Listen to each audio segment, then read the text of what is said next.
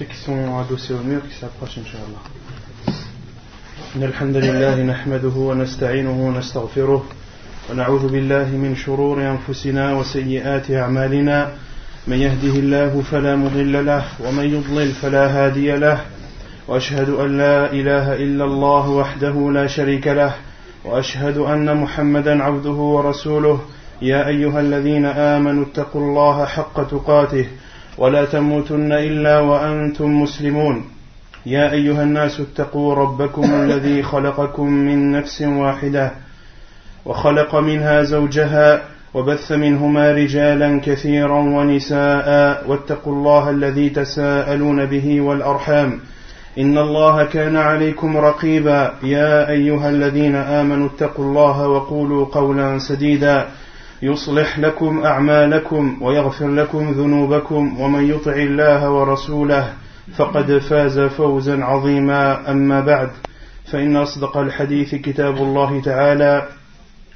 وخير الهدي هدي محمد صلى الله عليه وسلم وشر الأمور محدثاتها وكل محدثة بدعة وكل بدعة ضلالة وكل ضلالة في النار وبعد فنواصل بإذن الله تبارك وتعالى قراءتنا لكتاب شرح حديث جبريل في تعليم الدين للعلامة عبد المحسن العباد حفظه الله تعالى. Donc nous continuons inshallah ta'ala notre lecture de l'explication du hadith de Jibril, explication apportée par Cheikh Abdul Muhsin al-Abbad, qu'Allah le préserve. La semaine dernière, euh, la plus grande partie du cours a eu lieu sur euh, la, part, la, la place de la femme en islam.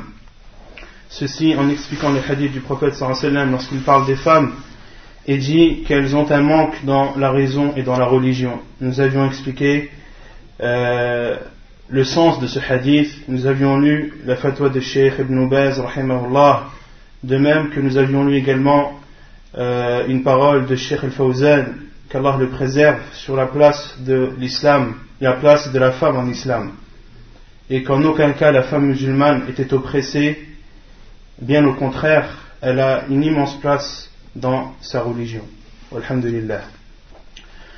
يقول المؤلف قال الحافظ في الفتح وروى يعني اللكائي بسنده الصحيح عن البخاري قال لقيت أكثر من ألف رجل من العلماء بالأمصار فما رأيت أحدا منهم يختلف يختلف في أن الإيمان قول وعمل ويزيد وينقص وأطنب بن أبي حاتم واللكائي في نقل ذلك بالأسانيد عن جمع كثير من الصحابة والتابعين وكل ما يدور عليه الإجماع من الصحابة والتابعين وحكاه فضيل بن عياض ووكيع عن أهل السنة والجماعة.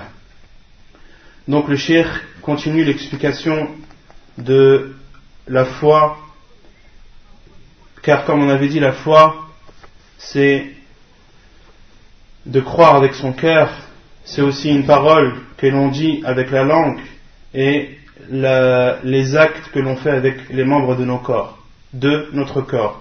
Tout ceci entre dans le cadre de la foi. Et le cheikh ici cite une parole euh, rapportée par Al-Lakai, Al-Lakai qui est un des savants qui a rapporté la parole des salafs avec la chaîne de transmission.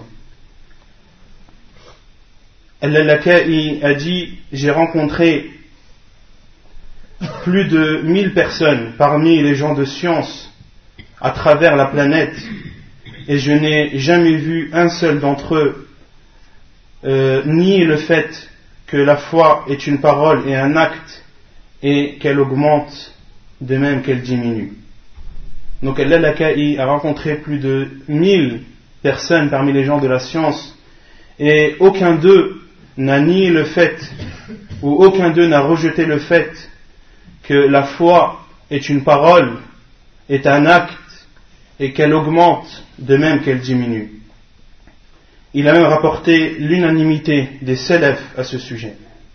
Autrement dit, une personne qui vient vous dire que la foi n'est pas une parole, ou n'est pas un acte, ou que la foi n'augmente pas et ne diminue pas, cette personne a dit le contraire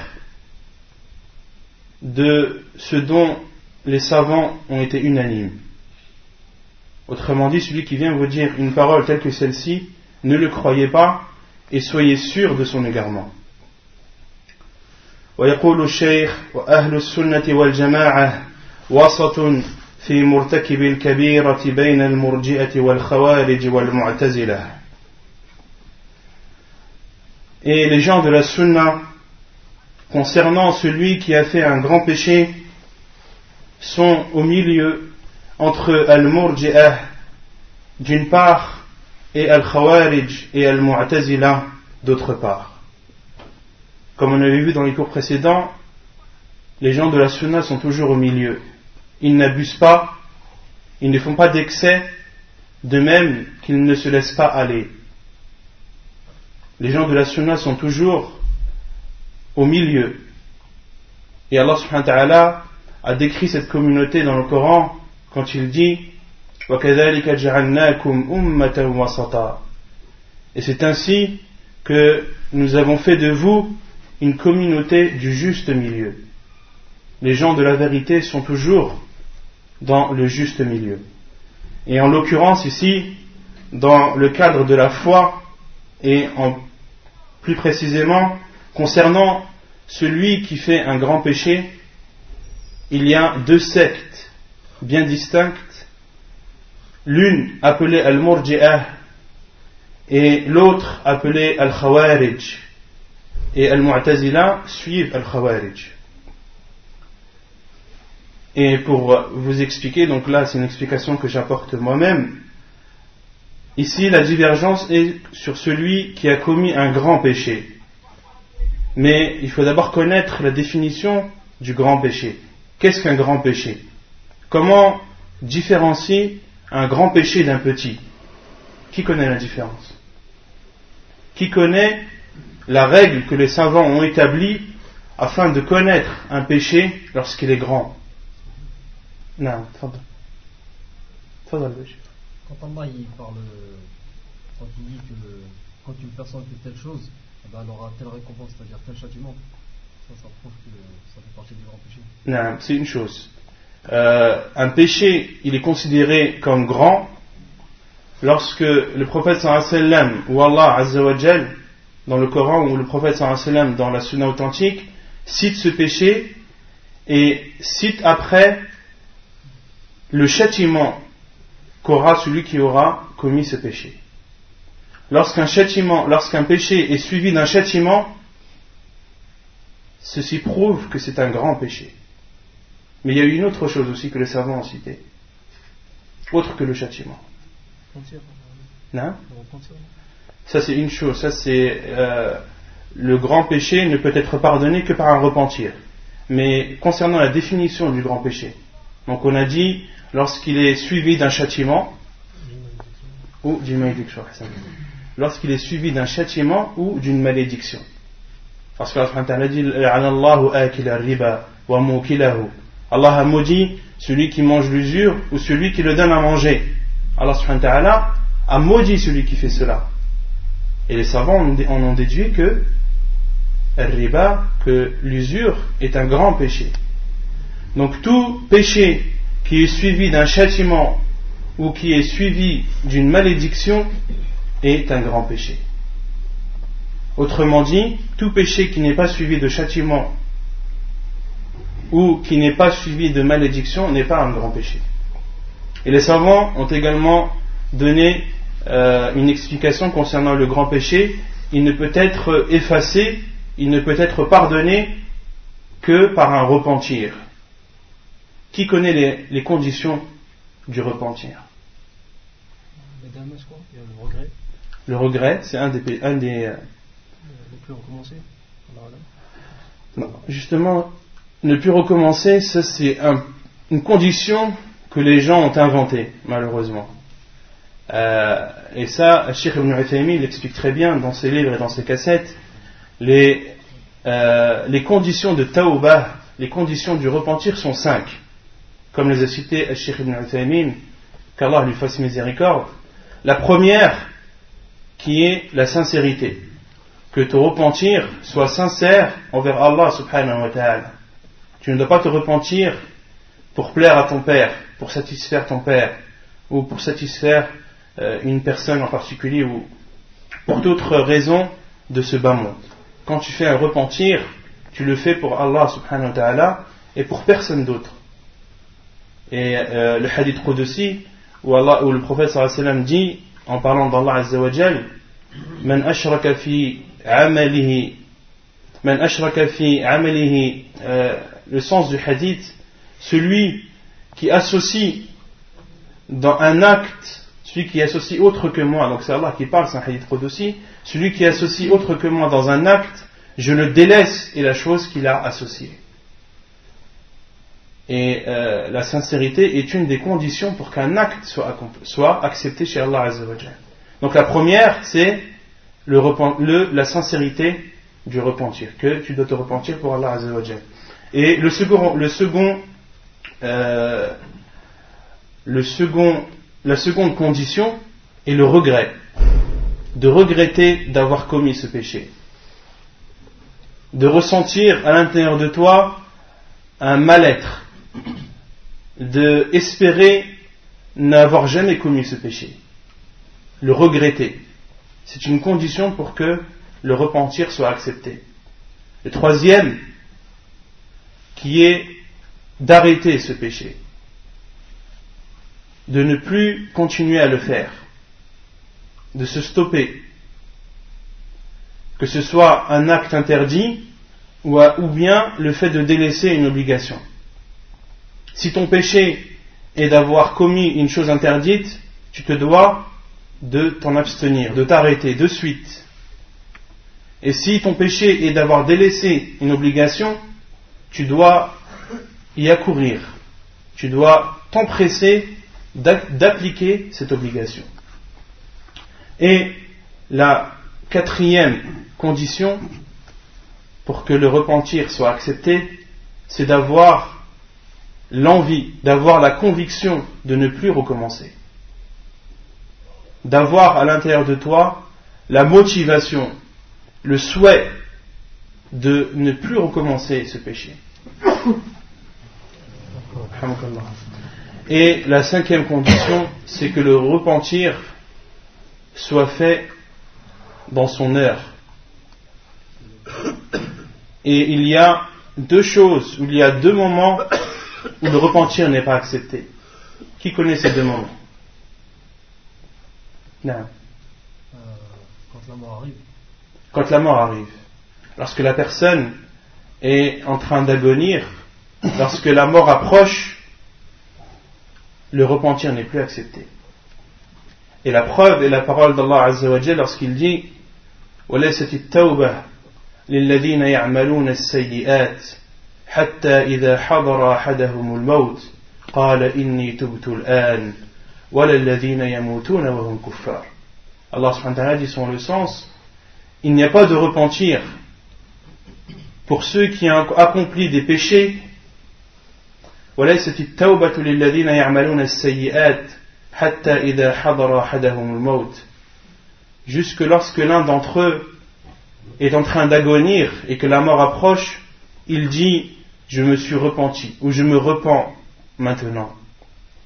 Allah subhanahu wa ta'ala n'accepte pas ce repentir. De même qu'Allah n'accepte pas le repentir des non-musulmans. Donc le repentir doit être fait avant l'agonie de la mort. Et l'autre preuve sur cela est lorsqu'Allah subhanahu wa ta'ala nous parle de Pharaon dans Sourate Yunus, et lorsque Pharaon, lorsque l'océan s'est refermé sur Pharaon et sa troupe, qu'est-ce qu'il a dit Pharaon? Inni amantu billadhi amanat bihi banu Israël wa ana min al-muslimin. Je crois maintenant à ce don ou ce don a cru les fils d'Israël, c'est-à-dire Allah azza wa jal, ils ont cru en Allah et en Moussa alayhi salam, wa ana min al-muslimin, et je suis maintenant parmi les musulmans. Et Allah subhanahu wa ta'ala lui a répondu al-an wa qad asayta qablu wa kunta min al-mufsidin. Est-ce maintenant que tu te repens alors qu'avant tu faisais partie de ceux qui semaient la turpitude sur terre. Allah subhanahu wa ta'ala n'a pas accepté ce repentir.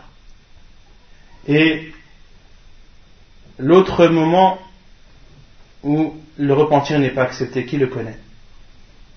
Non. Non. Lorsque le soleil se lèvera à l'Occident. Lorsque le soleil se lèvera de l'endroit où d'habitude il se couche. Et Cheikh Ibn Uthaymeen dit, rahimahullah, que lorsque le soleil se lèvera de l'endroit où il se couche, tout le monde croira en Allah Azza wa Jal. Tout le monde suivra l'islam. Mais malheureusement, il sera trop tard. Car lorsque le soleil se lèvera de l'endroit où il se couche, cela signifie la fermeture des portes du, du repentir. Et les portes du repentir ne, sou, ne se s'ouvriront plus jamais ensuite. Donc, tout ceci pour expliquer que la parole de Cheikh Abdul Muhsin al-Abbad, lorsqu'il dit les gens de la Sunna sont au milieu concernant celui qui a fait un grand péché. Donc maintenant vous savez ce que c'est qu'un grand péché. وأهل السنة والجماعة وسط في مرتكب الكبيرة بين المرجئة والخوارج والمعتزلة فالمرجئة فرطوا وجعلوه مؤمنا كامل الإيمان وقالوا لا يضر مع الإيمان ذنب كما لا ينفع مع الكفر طاعة.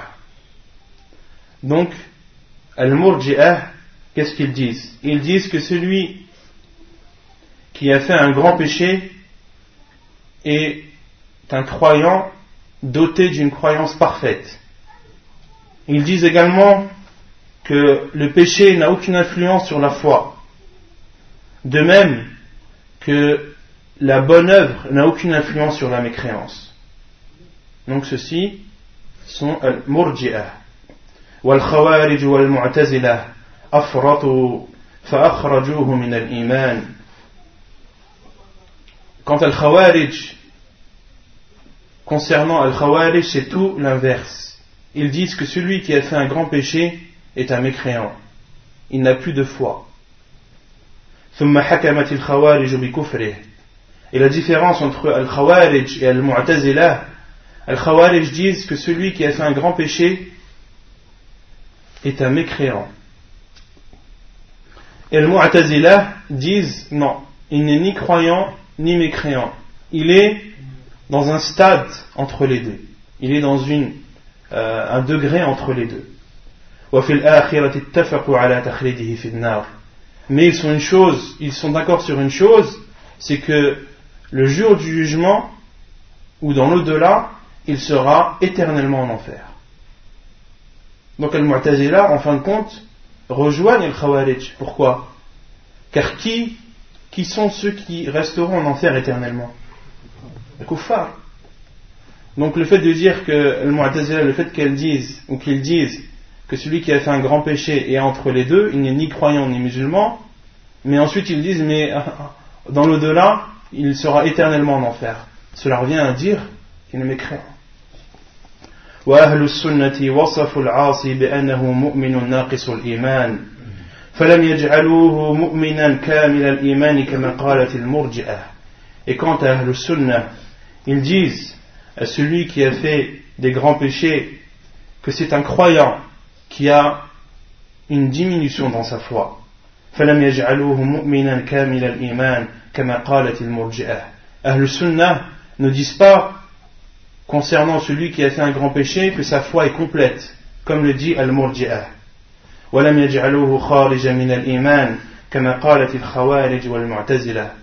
même qu'ils ne le rendent pas mécréant, ils ne le sortent pas de l'islam, comme l'a fait Al-Khawarij et Al-Mu'tazila.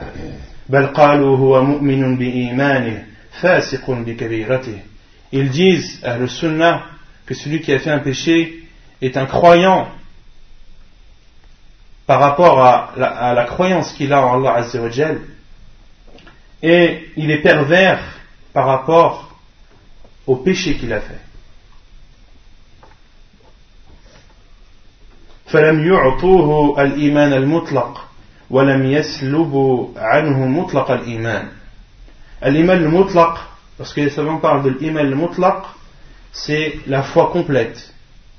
Et Mutlaqul Iman, c'est la base de la foi. Donc Ahlus Sunnah, concernant celui qui a fait un grand péché, ni il lui attribue la foi complète, et ni il lui destitue la base de la foi. Qui euh, lui attribue la foi complète? C'est le Murji'a. Et qui lui destitue ou qui lui enlève la base de la foi, c'est le Khawarij. Ahlus Sunnah, non, ils sont au milieu. وإنما ضلت المرجئة لأنهم أعملوا نصوص الوعد وأهملوا نصوص الوعيد. Et les Murji'ah sont égarés car ils ont appliqué les textes, les versets et les hadiths du prophète sallallahu alayhi wa sallam qui annoncent la bonne nouvelle, qui annoncent le paradis. Ils ont appliqué ces textes et ont délaissé les textes où Allah azza wa jal et le prophète alayhi salatu wa sallam Euh, parle de châtiment ou promettent le châtiment à celui qui commet un péché. Et Al-Khawarij, l'inverse. وَضَلَّتِ الْخَوَارِجْ وَالْمُعْتَزِلَةِ لِأَنَّهُمْ أَعْمَلُوا نُصُوصَ الْوَعِيدِ وَأَهْمَلُوا نُصُوصَ الْوَعْدِ. Et quant à Al-Khawarij, eux, c'est tout le contraire. Ils ont appliqué uniquement les textes qui annoncent le châtiment et ont délaissé les textes qui promettent le pardon et le paradis.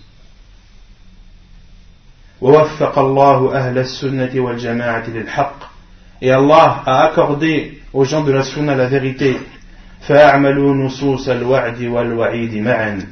Et les gens de la Sunna ont appliqué à la fois les textes qui promettent le paradis et le pardon, de même qu'ils ont appliqué les textes qui promettent le châtiment et le supplice.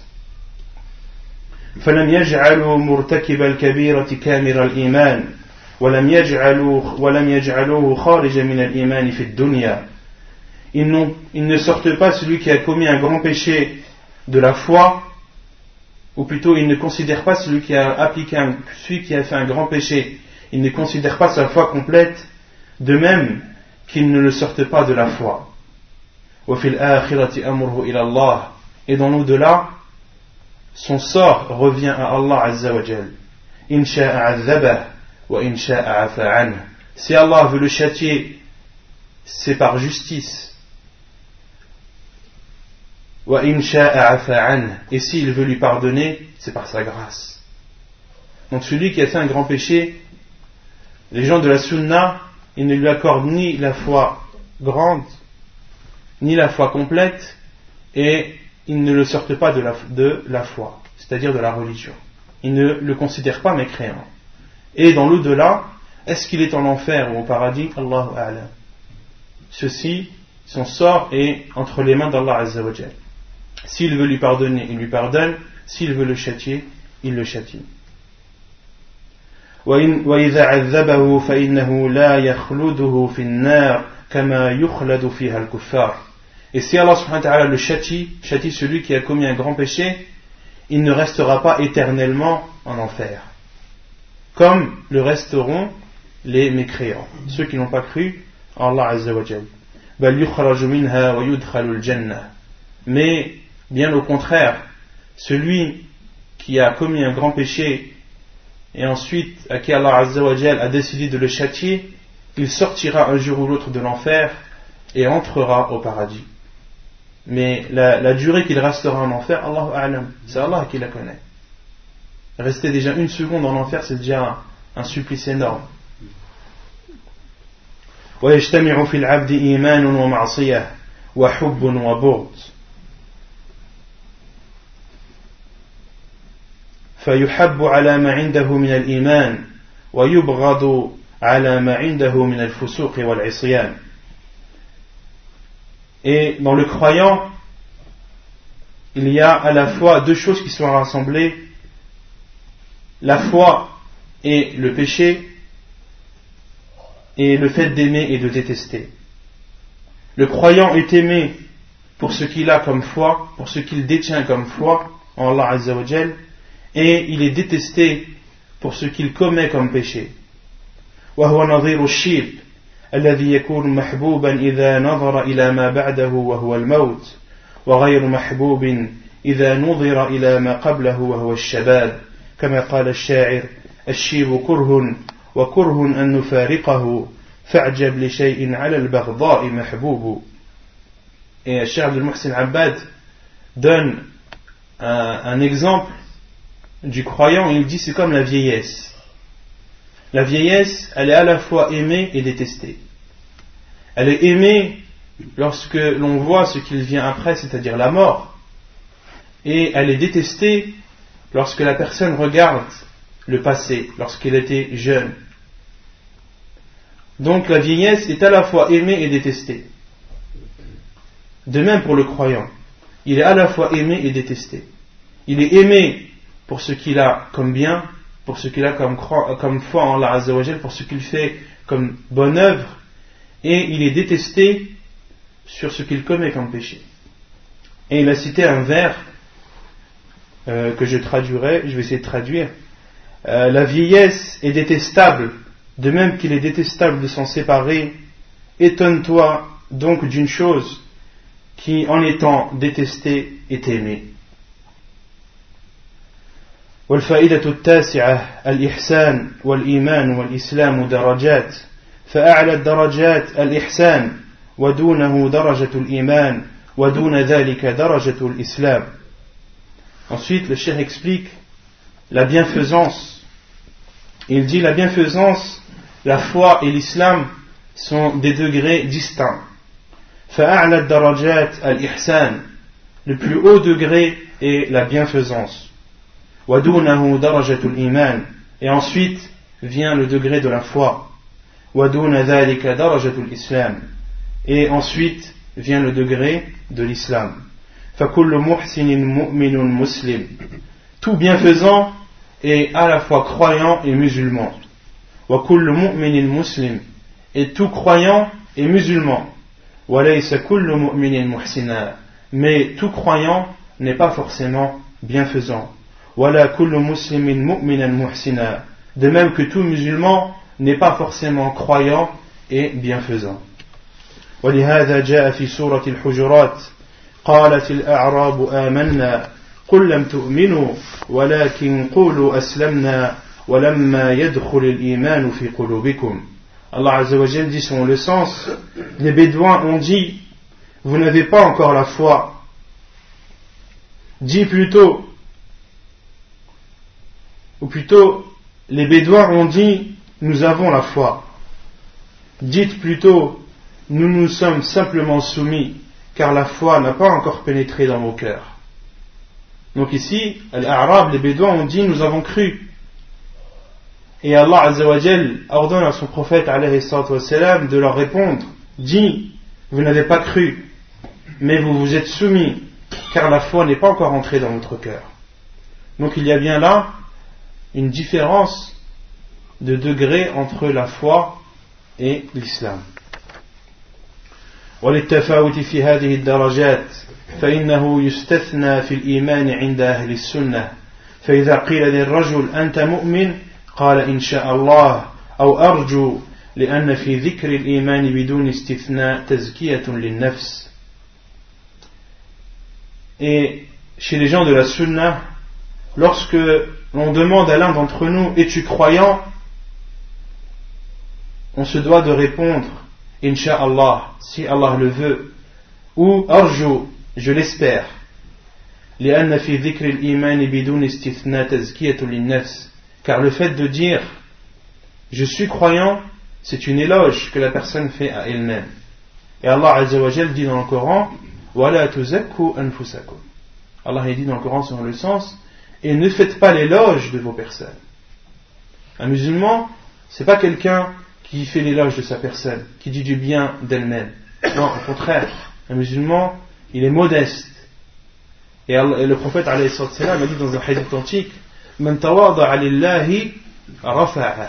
Celui qui est modeste pour Allah Azza wa Jal, Allah l'élèvera. Pour celui qui, celui qui est modeste pour Allah Azza wa Jal, Allah subhanahu wa ta'ala l'élèvera. Il fera en sorte que cette personne est, soit élevée chez les gens. Donc, une règle chez les gens de la Sunna, lorsque l'on est questionné « Es-tu croyant ?» on doit dire « Incha'Allah » ou « J'espère ». لأن في ذكر الإيمان بدون استثناء تزكية للنفس ومن جاء عنه من أهل السنة ترك الاستثناء في الإيمان فإن مقصوده أصل الإيمان الذي هو الإسلام وليس التزكية. Et s'il est rapporté par certains des gens de la Sunna, par certains savants, s'il est rapporté par certains, par certains d'entre eux qu'ils se sont décrits comme étant croyants, il ne faut pas, il faut bien comprendre la chose. Lorsqu'ils disent on est croyant, ils veulent dire, ils veulent dire par là la base de la croyance, c'est-à-dire l'islam. Et ceci n'est pas une éloge. Si on te demande es-tu musulman, tu dis oui, je suis musulman. C'est pas une éloge. Et comme la foi est un degré supérieur au degré de l'islam, là, entre, là on entre dans le cadre de l'éloge. Car je t'ai donné un degré supérieur à l'islam. Le minimum, c'est l'islam. Le degré minimum, c'est l'islam. Ensuite vient le degré de la foi. Si tu t'attribues le degré de la foi sans dire Inch'Allah ou j'espère, tu t'es alors attribué une place élevée. Autrement dit, tu t'es fait, tu t'es, tu as, tu as fait l'éloge de ta personne. Et si l'un d'entre vous, euh, par exemple, si vous dites ça à une personne, elle vous dit non, non, mais un tel a dit je suis croyant, quelle est la réponse ? Lorsqu'il dit je suis croyant, il parle de la base de la foi. Il parle de al-iman, de mutlaq al-iman, de la base de la foi qui est l'islam. والفائدة العاشرة قوله صلى الله عليه وسلم في بيان الإحسان أن تعبد الله كأنك تراه فإن لم تكن تراه فإنه يراك والمعنى أن تعبد أن تعبده كأنك واقف بين يديه تراه. Et lorsque le prophète sallallahu alayhi wa sallam a expliqué la bienfaisance, il a dit c'est d'adorer Allah comme si tu le voyais. Et si tu ne le vois pas, lui il te voit. La signification, c'est-à-dire que tu dois adorer Allah subhanahu wa ta'ala comme si tu étais devant, comme si tu étais debout devant lui et que tu le voyais. وَمَنْ كَانَ كَذَلِكَ فَإِنَّهُ يَأْتِي بِالْعِبَادَةِ عَلَى التَّمَامِ وَالْكَمَالِ. Et celui qui atteint ce niveau-là, il n'y a aucun doute que son adoration sera parfaite. وَإِنْ لَمْ يَكُنْ عَلَى هَذِهِ الْحَالِ فَعَلَيْهِ أَنْ يَسْتَشْعِرْ أَنَّ اللَّهَ مُطَّلِعٌ عَلَيْهِ لَا يَخْفَى عَلَيْهِ مِنْهُ خَافِيَةٌ. Et celui qui n'arrive pas à atteindre ce, ce niveau, celui qui n'arrive pas à atteindre le fait d'adorer Allah subhanahu wa ta'ala comme si tu étais debout devant lui, tu dois alors adorer Allah azza wa jal en ayant la sensation ou en étant persuadé qu'Allah subhanahu wa ta'ala te regarde et que rien ne lui échappe. فَيَحْذَرْ أَنْ يَرَاهُ حَيْثُ نَهَاهُ وَيَعْمَلُ أَنْ وَيَعْمَلُ عَلَى أَنْ يَرَاهُ حَيْثُ أَمَرَهُ. Et lorsque tu fais un mal, tu prends garde à ne pas faire de mal, car Allah subhanahu wa ta'ala te verra. وَيَعْمَلُ عَلَى أَنْ يَرَاهُ حَيْثُ أَمَرَهُ. Et tu feras un bien en sachant qu'Allah subhanahu wa ta'ala te regarde.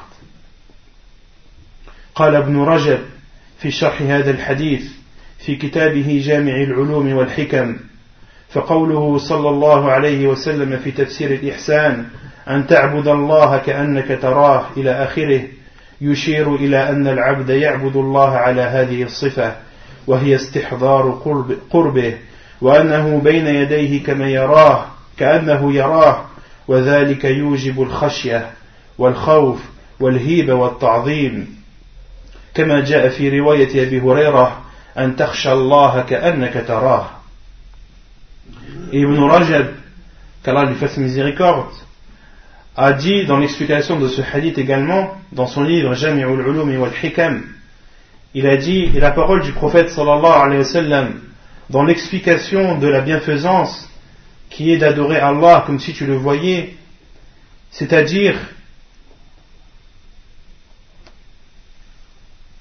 c'est-à-dire que le serviteur adore Allah azza wa jal en ayant la sensation qu'Allah subhanahu wa ta'ala est proche de lui et que ce serviteur est debout devant Allah subhanahu wa ta'ala comme s'il le voyait. Et ceci implique la peur et le fait d'immensifier Allah Azza wa Jal. Comme ceci a été rapporté dans une version de Abu Huraira radiyallahu anhu, lorsque le, que le prophète sallam a expliqué la bienfaisance dans un autre hadith, dans une autre version rapportée par Abu Huraira, où le prophète sallam a dit an tarshallah ka'annaka tara, que la bienfaisance c'est d'avoir peur d'Allah comme si tu le voyais. D'avoir peur d'Allah comme si tu le voyais.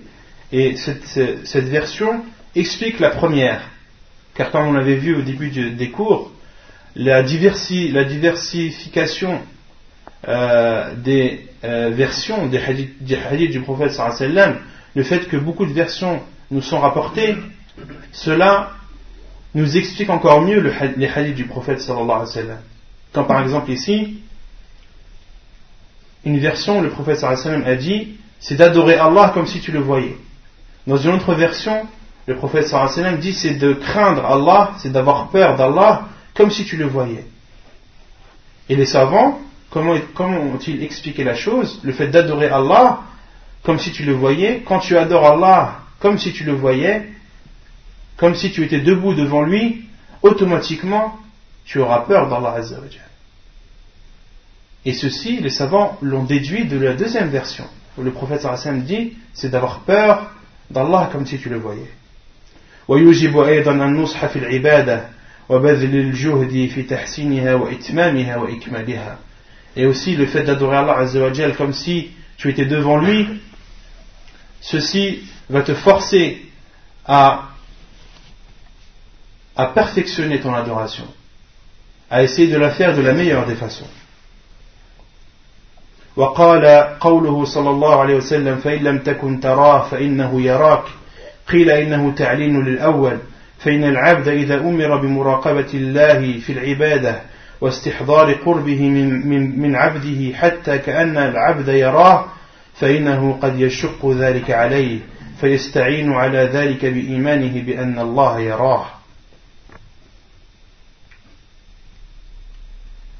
Donc le fait que le prophète sallallahu alayhi wa sallam a dit, et si tu ne le vois pas, lui il te voit, donc le plus haut degré de bienfaisance c'est d'adorer Allah Azza wa Jal comme si tu le voyais, et si tu ne le vois pas, sache que lui il te voit.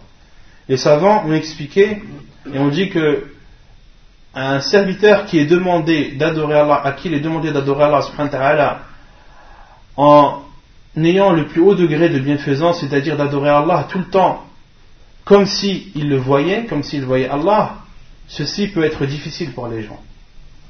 Les personnes peuvent le faire de temps en temps, mais d'adorer Allah tout le temps, comme si tu le voyais, c'est une chose très difficile à faire. C'est pour cela que le prophète sallallahu alayhi wa sallam a dit, et si tu ne le vois pas, lui il te voit. C'est-à-dire, si tu ne peux pas adorer Allah comme si tu le voyais, eh bien sache qu'Allah subhanahu wa ta'ala te regarde. Adore-le en sachant qu'Allah subhanahu wa ta'ala te regarde, et que rien de ce que tu, de, rien de ce que tu fais ne lui échappe.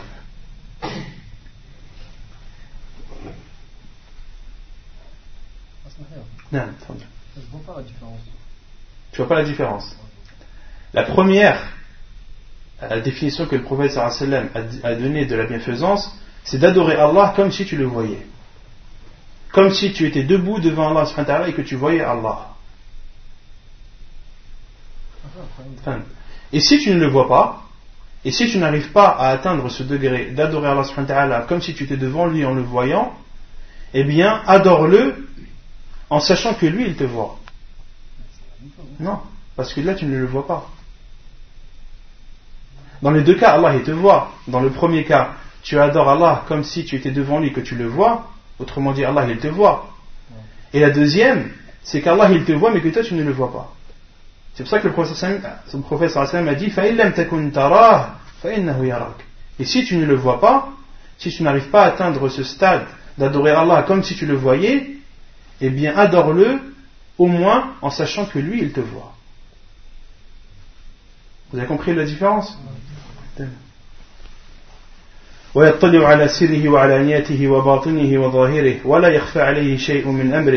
فإذا حقق هذا المقام سهل عليه الانتقال إلى المقام الثاني Ensuite, Ibn Rajab rahimahullah dit: une personne qui a l'habitude d'adorer Allah subhanahu wa ta'ala comme si, comme si Allah le voyait, ceci va lui faciliter à atteindre le degré supérieur qui est d'adorer Allah comme si tu le voyais. Donc en fait, Ibn Rajab rahimahullah a compris de ce hadith que le prophète sallallahu alayhi wa sallam a cité la deuxième façon afin de t'aider à acquérir le premier niveau, qui est d'adorer Allah comme si tu le voyais. Donc si tu n'arrives pas à adorer Allah comme si tu le vois, adore-le en sachant que lui il te voit, et en persistant dans ceci, dans le fait d'adorer Allah comme si il te voit, Inch'Allah cela va te faciliter à l'adorer comme si toi tu le voyais. وقيل بل هو إشارة إلى أن من شق عليه أن يعبد الله كأنه يراه فليعبد الله على أن الله يراه ويطلع عليه ويستحيي من النظر إليه. Et il y a une autre explication, c'est que ce sont deux niveaux distincts, que celui qui n'arrive pas à atteindre le premier fasse le deuxième. Ibn Rajab rahimahullah a dit que le deuxième t'aide à atteindre le premier, et l'autre savant on dit non. L'explication du hadith du prophète sallallahu alayhi wa sallam, c'est que si tu n'arrives pas à avoir le premier, eh bien au moins fais le second. Compris? وقال أي ابن رجب وقد وردت الأحاديث الصحيحة بالندب إلى استحضار هذا القرب في حال العبادات وذكر جملة من الأحاديث. Et ensuite Ibn Rajab rahimahullah a cité beaucoup de hadiths authentiques qui poussent la personne à adorer Allah subhanahu wa ta'ala en ayant cette sensation qu'Allah azza wa jal le regarde. وذكر جملة من الأحاديث ثم قال ومن فهم من شيء من هذه النصوص تشبيها أو حلولا أو اتحادا فإنما أوتي من جهله وسوء فهمه عن الله ورسوله صلى الله عليه وسلم والله ورسوله بريئان من ذلك فسبحان من ليس كمثله شيء وهو السميع البصير. Et ensuite, Ibn Rajab rahimahullah fait une remarque et dit: celui qui comprend de ces hadiths du fait d'adorer Allah subhanahu wa ta'ala comme si tu le voyais, comme s'il était proche de toi, ceux qui comprennent de, ce, de ces hadiths qu'Allah subhanahu wa ta'ala est partout, ou que toute chose est Allah, ceci est une grande ignorance. Et c'est un manque de compréhension des versets et des hadiths du prophète sallallahu alayhi wa sallam. Pourquoi? Car Allah azza wa jal est établi au-dessus de son trône. Ar-Rahmanu ala al-arshi istawa. Le miséricordieux qui est établi au-dessus de son trône. Donc Allah subhanahu wa ta'ala n'est pas partout. Allah azza wa jal est établi au-dessus de son trône. Il dit aussi azza wa jal dans un autre verset: Ilayhi yas'adu al-kalimu at-tayyib wal-'amalu as-salih yarfa'uhu. Vers lui montent les bonnes paroles et il fait élever les bonnes actions. Autrement dit, Allah subhanahu wa ta'ala est au-dessus des cieux. Et vous connaissez tous le hadith où le prophète sallallahu alayhi wa sallam a demandé à une petite fille et lui a dit: qui suis-je? Et la petite lui a répondu: tu es le prophète d'Allah, tu es l'envoyé d'Allah. Ou plutôt, le prophète sallallahu alayhi wa sallam lui a d'abord demandé: où est Allah? Elle a répondu: il est au-dessus des cieux. Ensuite, le prophète alayhi salam lui a dit: qui je suis? Elle a répondu: tu es l'envoyé d'Allah. Et ensuite, le prophète salam a ordonné au maître de cette petite fille qui était esclave de la franchir. Il lui a dit: i'tiqha fa innaha mu'mina. Affranchis-la car elle est croyante. Le hadith est rapporté par Muslim dans son Sahih. Et euh, les savants sont unanimes sur le fait qu'Allah azza wa jal est établi au-dessus de son trône. Et quant au verset où Allah azza wa jal dit wa huwa ma'akum ayna ma kuntum, le verset où Allah azza wa jal dit et il est avec vous où que vous soyez, les savants ont dit il est avec vous par sa science. Il est avec vous, c'est-à-dire qu'il vous voit, il vous entend. Il est avec vous par son ouïe et par sa vue. Allah subhanahu wa ta'ala n'est pas avec nous par son essence. Non. Et Allah subhanahu wa ta'ala a une vue, il s'est attribué une vue, et il s'est attribué une ouïe, mais sa vue n'est pas comme la vue que l'on connaît, et son ouïe n'est pas comme l'ouïe que l'on connaît. rien ne lui ressemble, et celui qui entend tout et qui voit tout. On avait expliqué ce verset. Ou Allah Azza wa Jal, dans ce verset, à la fois, il nie le fait de ressembler à une chose, de même qu'il attribue à lui-même la vue et l'ouïe. Il dit, rien ne lui ressemble. Rien ne ressemble à Allah Azza wa Jal. Wa huwa as-sami'ul 'alim. Et il entend tout et il voit tout. Il entend tout, il n'entend pas comme ses créatures. Et il voit tout et il ne voit pas comme ses créatures. Comment il voit, Allahu a'lam? On n'a pas à se poser cette question. Il est interdit de dire comment concernant Allah Azza wa Jal. Et euh, le Cheikh Abdul Muhsin al-Abbad a cité cette parole d'Ibn Rajab pour répondre à des sectes qui disent que Allah Azza wa Jal est partout, et de répondre surtout aux soufis, à soufis, cette secte égarée, le plus, le plus égaré des soufis, en est arrivé à dire qu'il ne sait plus qui est en dessous de la qubba, en dessous de sa tunique. Il ne sait plus si c'est le créateur ou la créature. Les soufis ont abusé dans la spiritualité à tel point que certains d'entre eux ont dit qu'ils ont fusionné avec Allah Azza wa Jal. Ils ont dit qu'ils ont tellement atteint un degré de spiritualité que eux et Allah font un. Et c'est pour cela que les savants ont expliqué la parole de ce grand soufi qui est mécréant sans aucun doute, qui a dit en dessous de la tunique, c'est-à-dire la tunique qu'il porte, il ne sait pas, il ne sait plus si c'est le créateur ou la créature qui est en dessous de la tunique. Donc le fait qu'un musulman adore Allah Azza wa Jal en ayant l'association qu'Allah est proche de lui, c'est-à-dire qu'Allah est proche par sa science, qu'Allah te voit. C'est pour ça que Ibn Rajab a expliqué d'adorer Allah comme s'il te voyait, comme si euh, tu adores Allah en sachant que rien ne lui échappe.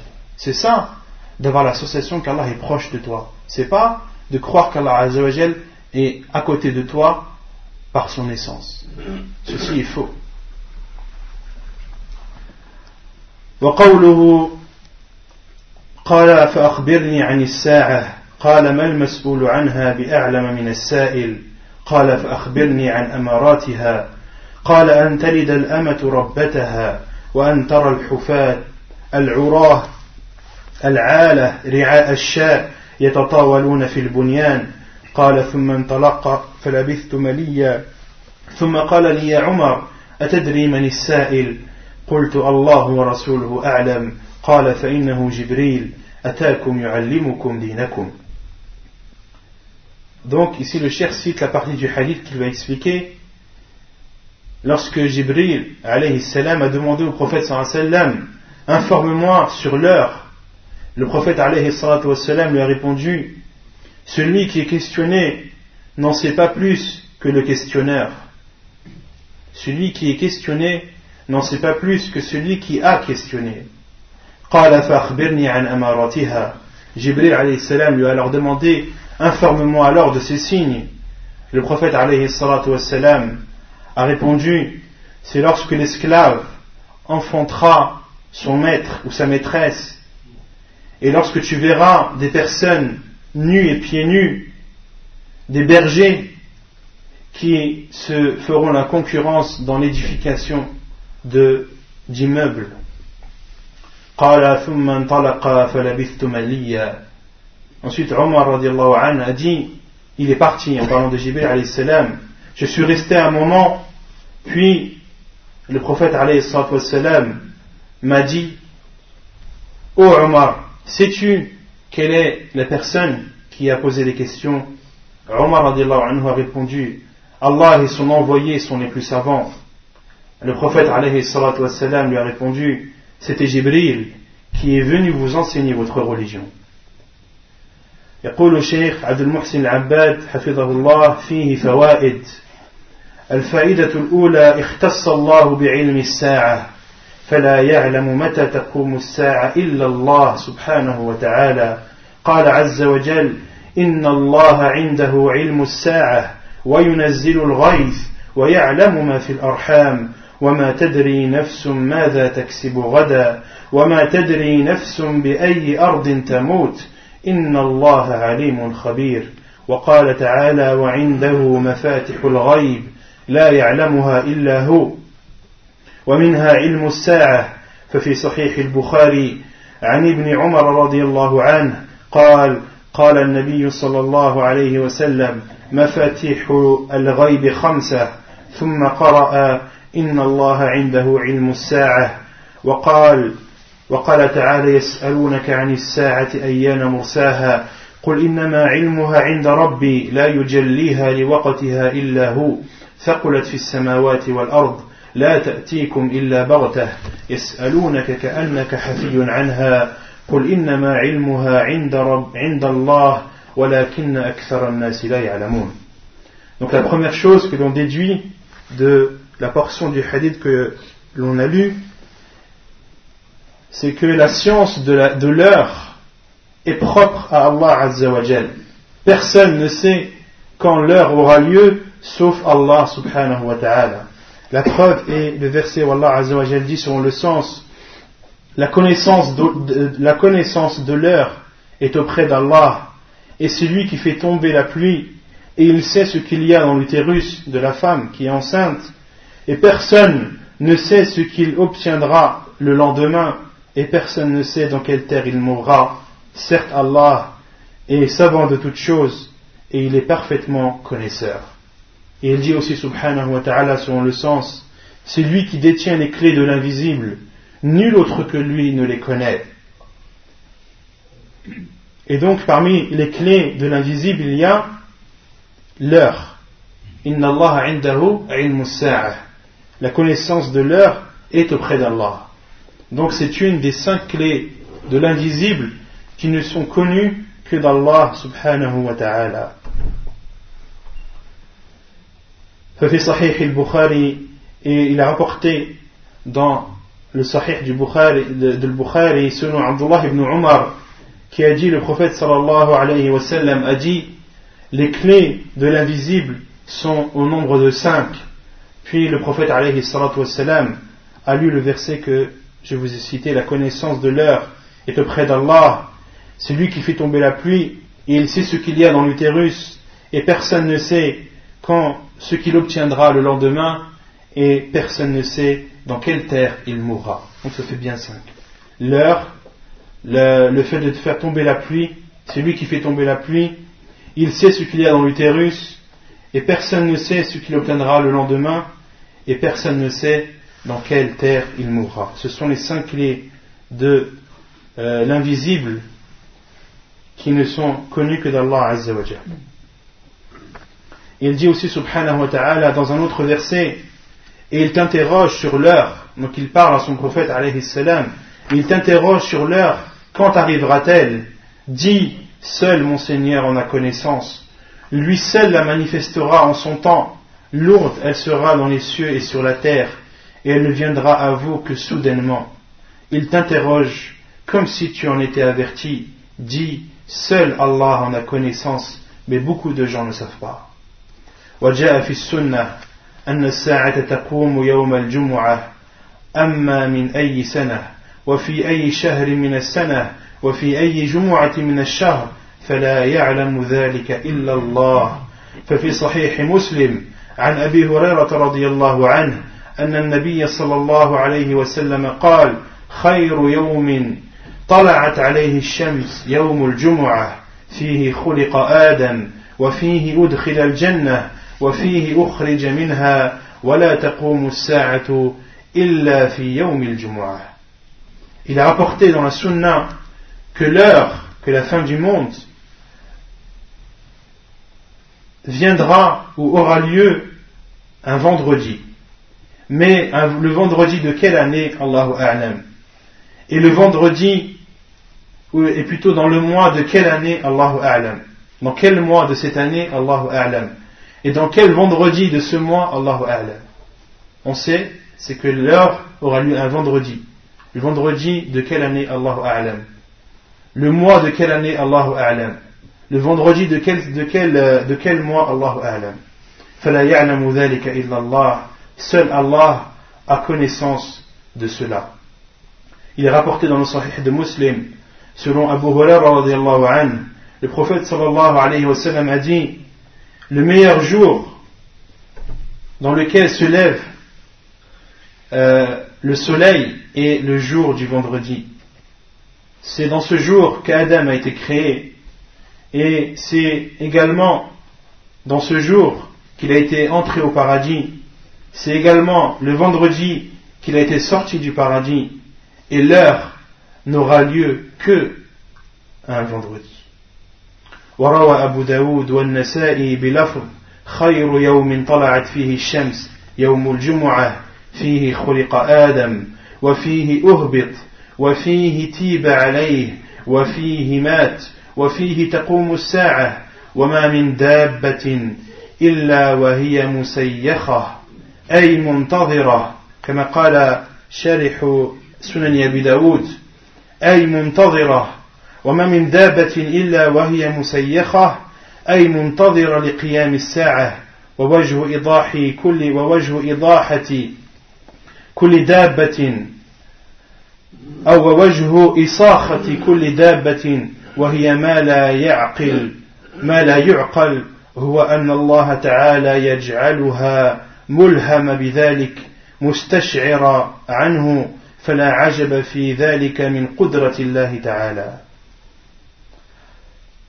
وما من دابة إلا وهي مسيخة يوم الجمعة من حين تصبح حتى تطلع الشمس شفقا من الساعة إلا الجن والإنس. الحديث وهو حديث صحيح رجاله رجال الشيخين وهذه الزيادة في آخره تدل على أن الساعة تقوم في أول النهار قبل طلوع الشمس. Il est rapporté dans le Sunan d'Abi Daoud et de Nasa'i une autre version de ce hadith où le prophète sallallahu alayhi wa sallam a dit: le meilleur jour dans lequel se lève le soleil est le jour du vendredi. C'est dans ce jour qu'Adam a été créé, et c'est également dans ce jour qu'il a été descendu du paradis, et c'est ce jour-là également où Allah subhanahu wa ta'ala a accepté son repentir. Et c'est également ce jour où Adam alayhi salam est mort. Il est mort un vendredi. Et c'est ce jour-là, et c'est un vendredi qu'aura lieu l'heure. Et il n'y a aucune bête sur cette terre, aucune bête, sans qu'elle n'attende l'heure, le jour du vendredi, du matin jusque le lever du soleil. Donc il n'y a pas une bête sur cette terre sans qu'elle n'attende l'heure, la fin du monde, tous les vendredis. Tous les vendredis, le matin jusqu'au lever du soleil, toutes les bêtes attendent l'heure.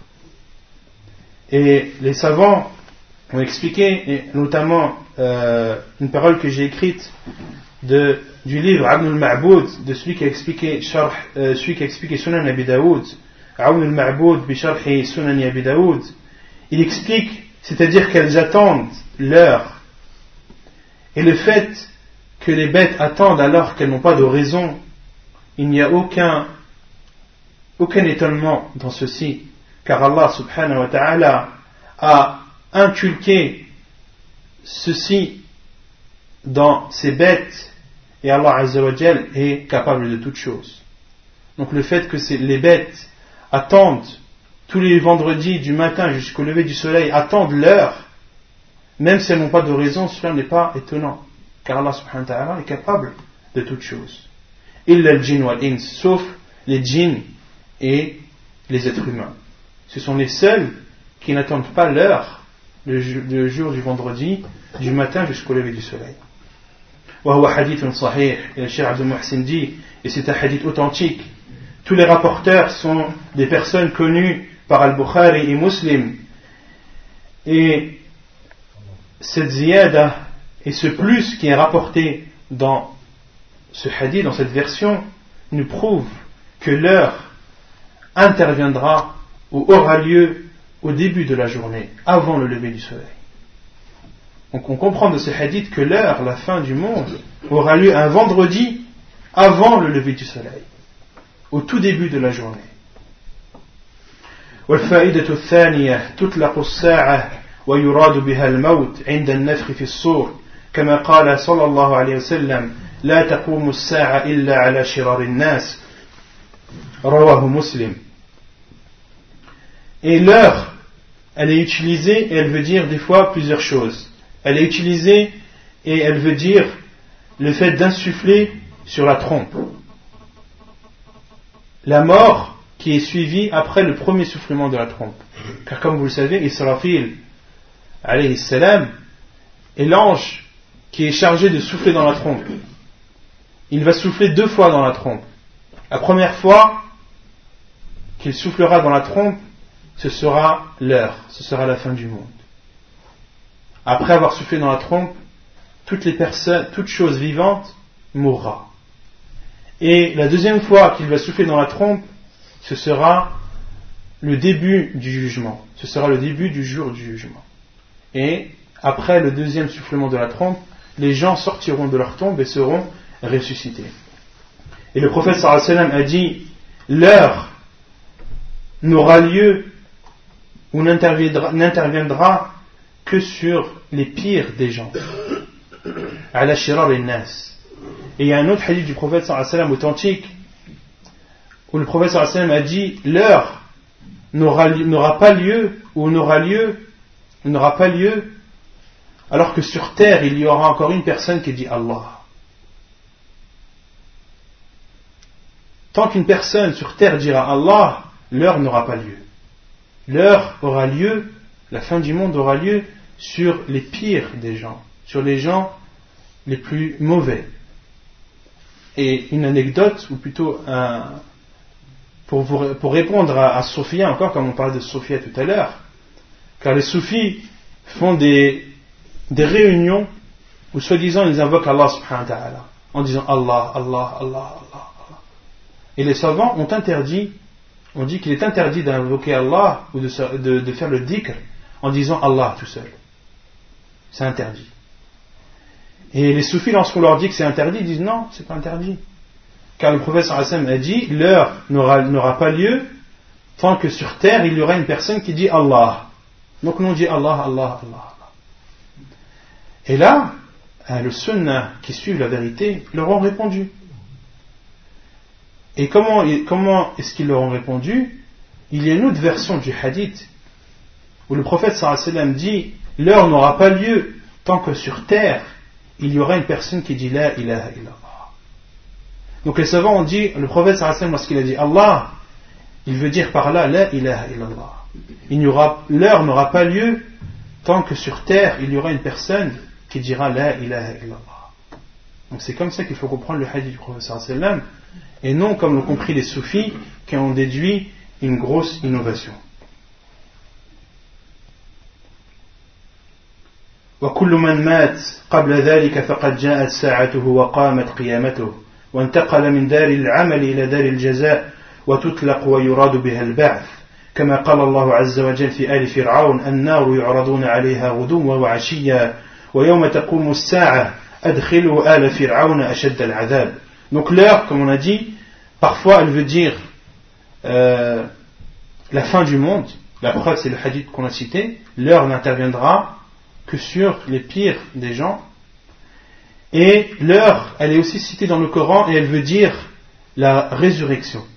La preuve, et le verset où Allah subhanahu wa ta'ala dit le feu auquel ils seront exposés, en parlant des, des de, de, de des partisans de Pharaon, Allah subhanahu wa ta'ala dit en parlant d'eux, le feu auquel ils sont exposés matin et soir, et le jour où l'heure arrivera, il sera dit, faites entrer les gens de Pharaon au plus dur des châtiments. On avait, on avait déjà parlé de ce hadith euh, quand on a parlé du châtiment de la tombe, et que les savants ont utilisé ce verset plutôt pour prouver le châtiment de la tombe. Pourquoi? Car Allah subhanahu wa ta'ala a dit, le feu auquel ils sont exposés matin et soir. Où?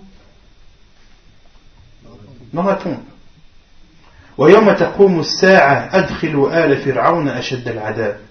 Et lorsque le jour où l'heure arrivera, Et le jour où l'heure arrivera, Allah subhanahu wa ta'ala a dit as-sa'a wa yawma taqumu as-sa'a adkhilu ala fir'auna ashadda al-'adab. Quand est-ce que les partisans de Pharaon vont être poussés dans le pire des châtiments? Quand ils seront ressuscités. Et Allah subhanahu wa ta'ala a dit wa yawma taqumu as-sa'a, et lorsque le jour où l'heure arrivera, c'est-à-dire le jour de la résurrection. Car quand est-ce que les morts seront ressuscités? Yawm al-Qiyamah. Et Allah subhanahu wa ta'ala a dit wa yawma taqumu as-sa'a adkhilu ala fir'auna ashadda al-'adab. Et le jour où l'heure arrivera, c'est-à-dire le jour du jugement. Donc euh, l'heure est utilisée dans le Coran aussi pour vouloir dire le jugement. Une autre preuve, Allah subhanahu wa ta'ala dit وَقَالَ الَّذِينَ كَفَرُوا لَا تَأْتِينَ السَّاعَةِ قُلْ بَلَا وَرَبِّي لَتَأْتِيَنَّكُمْ وَهُمْ إِنَّمَا أَنْكَرُوا الْبَعْثِ كما قال عز وجل زعم الذين كفروا أن لن يبعثوا قل بلى وربي لتبعثون ثم لتنبؤن بما عملتم وذلك على الله يسير.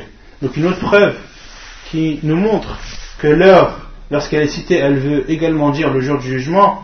C'est le verset où Allah subhanahu wa ta'ala dit en parlant des mécréants, ceux qui ne croient pas disent l'heure ne nous viendra pas, dit par mon Seigneur. Donc Allah subhanahu wa ta'ala dit à son prophète alayhi salam, réponds-leur, dis par mon Seigneur, très certainement elle vous viendra. Et euh, les mécréants, qu'est-ce qu'ils ont nié en disant l'heure ne nous viendra pas? Ils ont nié la résurrection. Et ceci est visible dans l'autre verset où Allah subhanahu wa ta'ala dit ceux qui ont mécru prétendent qu'ils ne seront pas ressuscités. Dis, Messie, par mon Seigneur, vous serez certainement, vous serez très certainement ressuscités, puis vous serez certes informés de ce que vous faisiez, et cela est facile pour Allah. Donc, on voit bien que dans ce verset, les mécréants, ceux qui ne croient pas en Allah Azza wa Jal, qu'est-ce qu'ils ont nié? Ils ont nié Le, la résurrection. Et Allah subhanahu wa ta'ala a cité dans l'autre verset euh, ceux qui ne croient pas disent l'heure ne nous viendra pas. Autrement dit, l'heure ici ça veut dire la résurrection. Donc euh, ce qu'on doit retenir, c'est que l'heure, elle veut dire à la fois la fin du monde, mais elle veut aussi dire parfois le jour du jugement. Euh, on va s'arrêter ici pour aujourd'hui, Inch'Allah Ta'ala. On, on va continuer et terminer Bi'inillah Ta'ala notre explication du hadith de Jibril la semaine prochaine, et le cours de la semaine prochaine aura lieu euh, à vingt heures trente. Inch'Allah Ta'ala, le cours la semaine prochaine aura lieu à vingt heures trente, donc euh, une heure et quart avant euh, Al-Maghrib, Salat Al-Maghrib. C'est quoi la différence? J'avais juste une question non. entre croyants et musulmans. Je sais pas comment. Entre croyants et musulmans, la, être croyant, c'est euh, c'est un degré au-dessus de l'islam. L'islam, c'est, par exemple, euh, d'appliquer ce qu'Allah subhanahu wa ta'ala t'a ordonné de faire, d'appliquer le minimum. À partir du moment où tu fais le minimum de ce qui t'est demandé, tu es musulman. D'accord? Ensuite, t'en as qui vont, qui ne, à qui le fait de, de faire le minimum ne suffit pas. Ils veulent faire plus. D'accord? Et le fait de faire plus, ça fait de la personne qu'il est, qu'il atteint le degré de la foi. Et lorsqu'il fait encore plus, à tel point qu'il adore Allah subhanahu wa ta'ala comme s'il le voit, ou à défaut comme si Allah le voit, lui il a atteint le degré de la bienfaisance. Donc il y a trois degrés qu'il faut distinguer. L'islam qui est le degré minimum, de faire tout ce qu'Allah t'a ordonné de faire, de délaisser tout ce qu'Allah subhanahu wa ta'ala t'a interdit de faire. D'accord? Quand tu fais ceci, tu es un musulman. Pour celui qui veut faire plus, tu fais par exemple ce qu'Allah subhanahu wa ta'ala t'a conseillé de faire, ce que le prophète sallam nous a conseillé de faire, nous a dit que c'était un plus. D'accord? Là, tu atteins le degré de la foi. Et ensuite, quand tu adores Allah subhanahu wa ta'ala comme si tu le voyais, ou à défaut comme si lui il te voit, là tu as atteint le degré de la bienfaisance. Dans la